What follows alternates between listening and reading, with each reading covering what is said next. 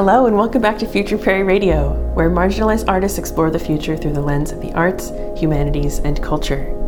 I'm your host, Joni Whitworth, and this is Season 5, Episode 3 for Nourishment with Colleen Laverty. Colleen is a powerful, generous dancer I knew I had to interview the first time I saw her perform. She's a graduate of Point Park University, where she earned her BFA in jazz and modern dance. After university, she danced with Patrick O'Brien Dance Collective in New York City and Northwest Dance Project in Oregon. She currently dances with Open Space, Post Ballet, and Sean Keylock Company. When she's teaching, her classes emphasize awareness of alignment, focus, and expansion of the body's expression. She also volunteers with Dance Artists National Collective to cultivate more equitable working conditions within the dance industry. I'd like to introduce her episode with two quotes.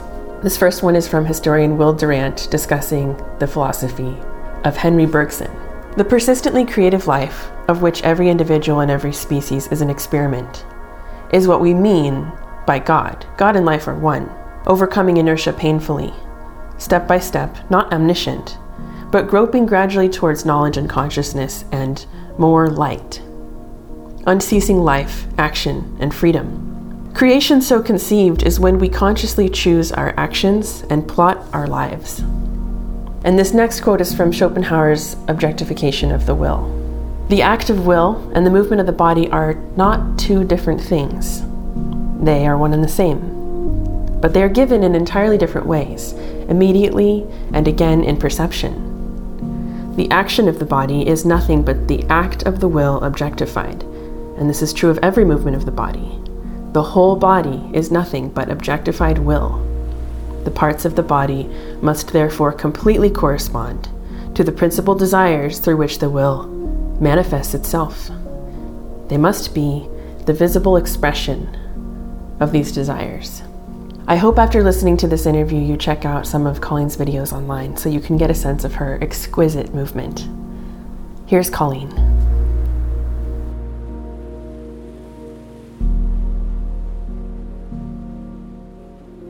My name is Colleen Laverty. I am a dancer choreographer, originally from northwest suburbs of Chicago, living in Portland, Oregon right now. I am a overall curious, energetic person. I am a big questioner. I'd say that's probably the biggest thing about me that carries over into all threads of my life. From a very, very young age, I've always questioned the norms and standards of things and have always thought about different ways of doing things. And in my own development, I've gone through various transitions of points where that has been a useful thing for me and points where I've kind of turned that around on myself and almost used it against myself.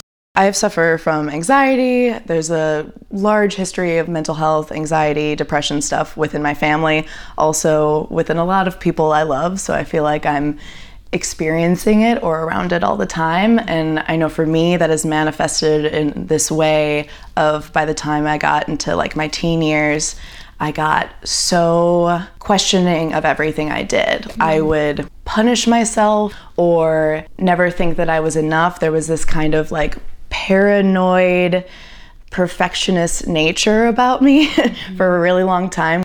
For example, when I was a teenager, finally deciding, like, I'm gonna go be a dancer, I'm gonna do this thing, I felt this very clear sense of this is what I'm going to do. There was no question about it. But at the same time, every single time I got off stage, regardless of how I did internally, externally, whatever, it would never feel like good enough. I would be upset. I would never like allow myself to feel proud. It was kind of a very rare thing for me and that habit of mine has made me push myself to points where I feel like I need to do more and more and more and it's never enough and I've broken down a lot. Like I've burnt out or gotten injured and there have been various times where I've learned a little bit more along the way mm-hmm. about how like how not to do that, how being kinder to myself is ultimately the better way that I can do a little bit less. To be honest, I feel like in these past few pandemic years, I was at this really good dance job.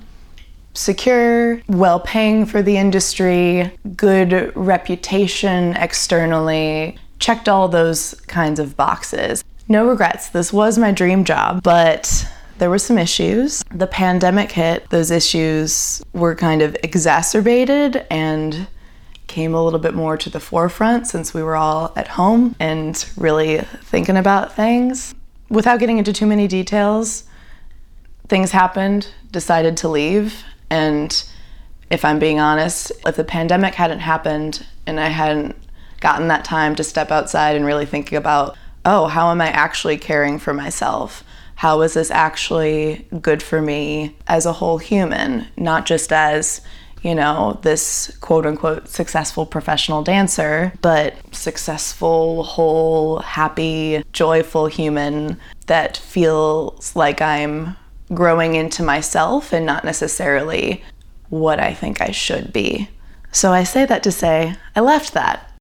To be honest, there were a lot of good things about it. Some of my favorite people, all the dancers I worked with and met, love them. A lot of choreographers I met loved them. I was getting good opportunities. I was the youngest on the company and getting featured, so to speak. It was great. It felt good. And then at the same time, some of the ways things were from the top down communicated or structured, from the top down, really made to feel like we're not enough or we're not fully human.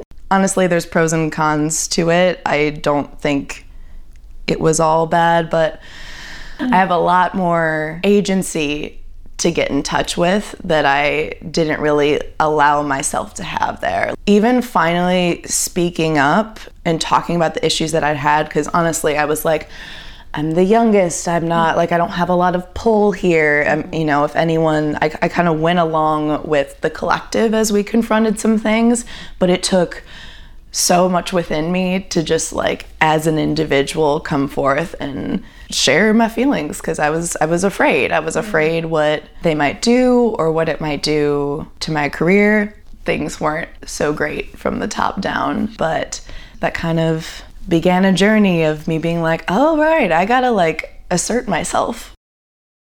I'll call myself freelance dancer choreographer at the moment. Yeah. I love dance and it's very much my first medium. Sometimes in the dance world that I was in previously, I had felt that I can only be one thing or should only be one thing. But I'm starting to tap into those other interests of mine artistically, and I will have them feed into my art. I love comedy. I've started writing some stand up. I've enjoyed comedy for a really long time. I found the way that comedians work has been most inspiring to me. Going out, trial and error, doing the thing in front of people and bombing instead of creating this special little thing within an enclosed space that no one could ever see until the end. And then the culture of presenting it is a lot more um, buttoned up. You're supposed to like feel all the things. I mean, that's the funny thing about it for me. There's such a physical reaction there the laughter, the energy that's present in the room. And on the flip side, I know that's what dance at its truest form can also be. Not necessarily the audience having like, they can laugh, you know, it depends on what the work is, but for that sort of energetic exchange to be really felt anyone who has just like seen me move in a space even without the dance i know i'm like a very athletically inclined person there's like a lot of like power within my body but the core of where the truest movement comes from from me is from a very like spiritual emotional place I think everything is connected. I think like the physical, the emotional, the mental, the spiritual, experiencing things in those ways don't exist within a vacuum. If I'm doing something physically, there's emotion, there's mentality, there's spirit. I think a lot of my evolution of movement has been from a very mental place. I, I would almost say it's 90% mental, emotional for me what I am doing and what I am trying to do is access some sort of experience or have some sort of communion with energies rather than me doing the thing. There's a lot to be felt in a big space. I, I have loved dancing in like giant proscenium settings with huge audiences. I, I feel like I'm doing my best work when I'm in an intimate setting because, I mean, I'll take this back to the comedy thing. I've seen comedy shows in like comedy cellar, tight little spaces. You're in a basement, you're like so close to each other. Uh, all of the things that you're feeling can be felt back and forth. When I go on stage, especially in those kinds of settings, it's like, yeah, who's in front of me? What am I feeling from the people right now? What am I feeling within myself? And then there's also this like third source present, something coming through me. It honestly, it's been a lot of allowing things to happen versus me doing the thing. Goddess or source or spirit or just oneness. I think going back to that idea that the physical, emotional, spiritual, mental is all connected, that all in turn connects everything else in this universe. Yeah, I like to keep it vague. I don't think my definition or experience of it is any more right than somebody else's. My hope is in what I'm doing that I can experience it in my way, but someone else can connect to that as well. And then they can give me feedback or tell me how something that I did moved them that I didn't even consciously think of at that moment.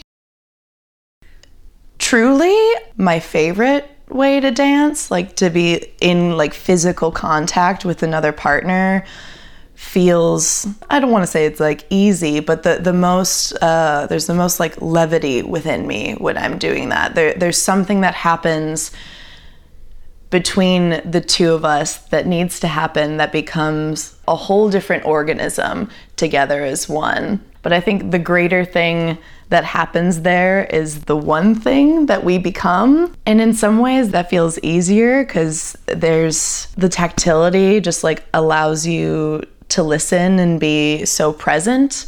And I think the audience at the same time coming in on that, we're just like allowing them to be a part of the thing too. Oddly enough, when it is more intimate, I find I'm like more connected and more able to tune in and not exhausted, but like energized. I think I've gotten to a point where it's easy for me to gravitate towards the thing that feels nourishing. So when I'm moving on stage, it's not so much like, here, let me take everything in. It's not that I'm not taking it all in. I think there's a unity always present. It's not like I'm necessarily ignoring anything, but I think I have found a way to tap in to the sensation that I know we're all here for. The reason I am dancing and moving is to kind of chase the fulfillment or the nourishment. So it's not necessarily easy. And I think with different pieces of work, there's completely different negotiations to go through depending on the intent of the work that you're doing. During the pandemic, I missed all the people, the connection, the bodies, the other humans to like do it with. That energy is the reason I do it in the first place. But finding that still exists when you don't necessarily have other bodies around, and then finding that same thing with the other bodies around and letting it feed me. I'll just like find myself crying, feeling the thing, not feeling self conscious about that happening because that's what I'm there to do. It's the first language of just humanity. It's like the most primal thing that we can do. With how our culture and society is structured and what is told to us to be valued, we're just really not that in touch with our bodies as much as maybe we could be or like should be but we experience all the things in our bodies and that's like the funny that's the funny thing about it all it's like wait every single thing i do and feel and think is happening in my body. We're all craving to be heard from ourselves. And sometimes the best way you could do that is like wiggle around because it feels good. I mean it's simple but i hope me doing that can show others that they can, but that's a line I'm still trying to break through at this moment and thinking about a lot of doing what I do at such a quote unquote high caliber. You know, professional people I think sometimes put dancers on pedestals. We do work very hard and what we do is very impressive, but then at the same time, it's just like a very human thing. And I think it breaks my heart when I hear people being like, I can't dance, I'm not a dancer. I'm like, no, that's literally like, that's the essence of being human. Dance is a form of poetry, and poetry is a form of dance. They're in slightly different forms, but it's all connected. I'm very much at the beginning of recognizing the intensity and the multitudes within me. At this point, I'm just trying to dig, just trying to like excavate and, to be honest, see what is still coming up as questions for myself because I'm sure they are questions for other people too, especially with relation to sensuality and the body People comment on my body a lot, which is fine. I've grown used to it. I think a lot of people, especially women, experience that sort of thing. We all have our experience of people just like giving you unsolicited opinions about yourself and your appearance and your value or perceived value based on your body or the objectification of you, even when there's not even like a malicious intent. That that's like a, a tricky point where I think people sometimes try to like compliment, and then I feel like my personhood was lost within that. A new friend of mine had seen me dance and gave me beautiful compliments about like the strength of my body, but in relation to the capabilities that it had with the means of like how I could express my emotions. You know, I think so often I'll do a whole dance performance or something, and someone will just be like, "Wow, you're really strong." Which again, this that's there's nothing like bad about that. Or like I'll catch someone like ogling some part of my body, and then you might be surprised at how more often than not I will just get like a comment about the appearance of my body rather than like the energy of the thing that I did. A lot of times there's good intentions behind it and it, it usually doesn't offend me or anything, but can I find a way choreographically to address the fact that we're kind of obsessed with the physical form over the quality that it can exude. This one friend said all those things, and then he was like, and I really hope you don't feel disrespected by that. Like, I, I I'm telling you too, like, you are all very hot. I'm like gonna say that, and I'm and I gotta tell you, like, I, I'm gonna say to you that you're hot, and I feel conflicted about the fact that I'm like sexually attracted to you and also into your dancing. Yeah. And that's that strange gray area that no one really seems to be addressing. I think in America specifically, especially of like, wait, I think it's fine and valid to see the sexuality and maybe be attracted to somebody, but can you do that while also holding value for their whole humanhood and the art that they're bringing forth. I, I have the, that privilege in that way. I like fit some form of a like conventionally attractive dancer or like yeah. what a dancer might look like. And I've seen and known so many incredible movement artists who are not valued in the same way because yeah. they don't fit a specific aesthetic. To convey some sort of energy or energy exchange and connection, not just to be this separately impressive, unattainable thing. I feel like I'm not ever not around mental illness and with people very, very close to me. I've started observing others a lot and start starting to like write down first impressions or like first assumptions, or I will sit and kind of write about what I think might be going on or what, what I think these other people might be about or who they are. And then almost always, without fail, if I get more context to those people, I'll be like, oh, whoa, I missed a lot, or I was wrong, or I shouldn't ever assume anything about anyone. And We really like to label things and try to tie them up in a neat box or categorize things, which can be useful to try to move in a direction of health, but I'm, I'm trying to, in my past and in my present and my future, see and know that there there's always more to be learned about somebody. There's always more to be gained. You never have the full picture. You can never make assumptions. You can never think that you're done meditating might not necessarily be for everyone, but something I would recommend. I mean, artists, but like every single person, be alone for a little bit or, or like without distractions. Listen to yourself. I think we're trying to do that all the time, but oftentimes we think we need to be doing something or there needs to be like a product coming out. But I've definitely gained the most from finally stopping thinking that I need to be doing something all the time and, and take like dedicated time to just do nothing at all. Any idea that you have, something playful, something silly, something that you're like, ooh, that's something I might want to create. I think so many times, especially as serious artists, we can get like, I don't like that, or like, that's not good enough for me to even execute, but just like be willing to have bad ideas. Get it out, do any of them because it's all a part of the process. And even if that idea doesn't turn into something, you just getting out with that is going to lead you to something else. Have the bad ideas, fail, fail, fail. Be willing to mess up because you're not going to get a fully birthed idea in one go.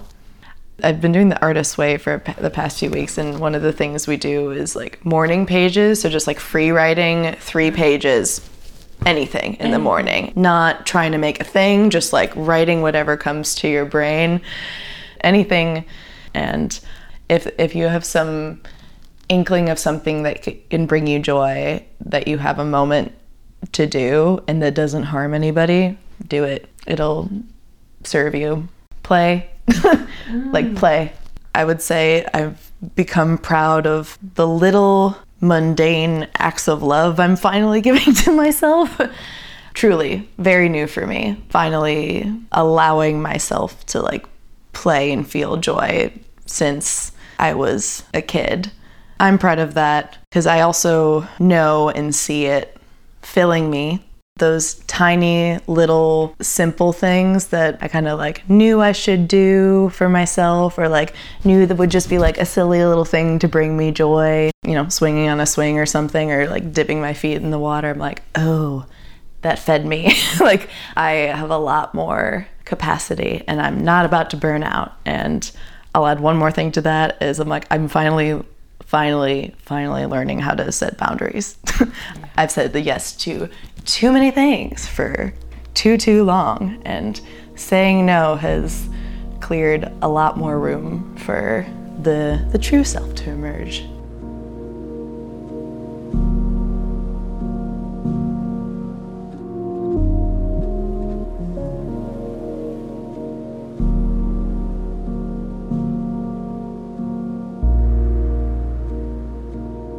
Thanks so much for listening. This episode was sponsored by Oregon Humanities and the Oregon Community Foundation, written and produced by me, Joni Whitworth, and edited by Ellie Swope. If you have any questions or feedback about the show, we're happy to hear it. Please feel free to reach out at any time at futureprairie.com or on social media at futureprairie.